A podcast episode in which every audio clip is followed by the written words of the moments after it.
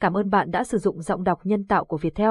Đeo tỷ hưu khi ngủ có thể mang lại một số tác động không tốt cho sức khỏe và giấc ngủ của chúng ta. Dưới đây là một số lý do tại sao không nên đeo tỷ hưu khi ngủ, gây khó chịu và gây cản trở giấc ngủ. tỷ hưu thường được làm bằng các chất liệu như đá quý, kim loại hoặc nhựa, có thể gây cảm giác không thoải mái và khó chịu khi đeo trong giấc ngủ.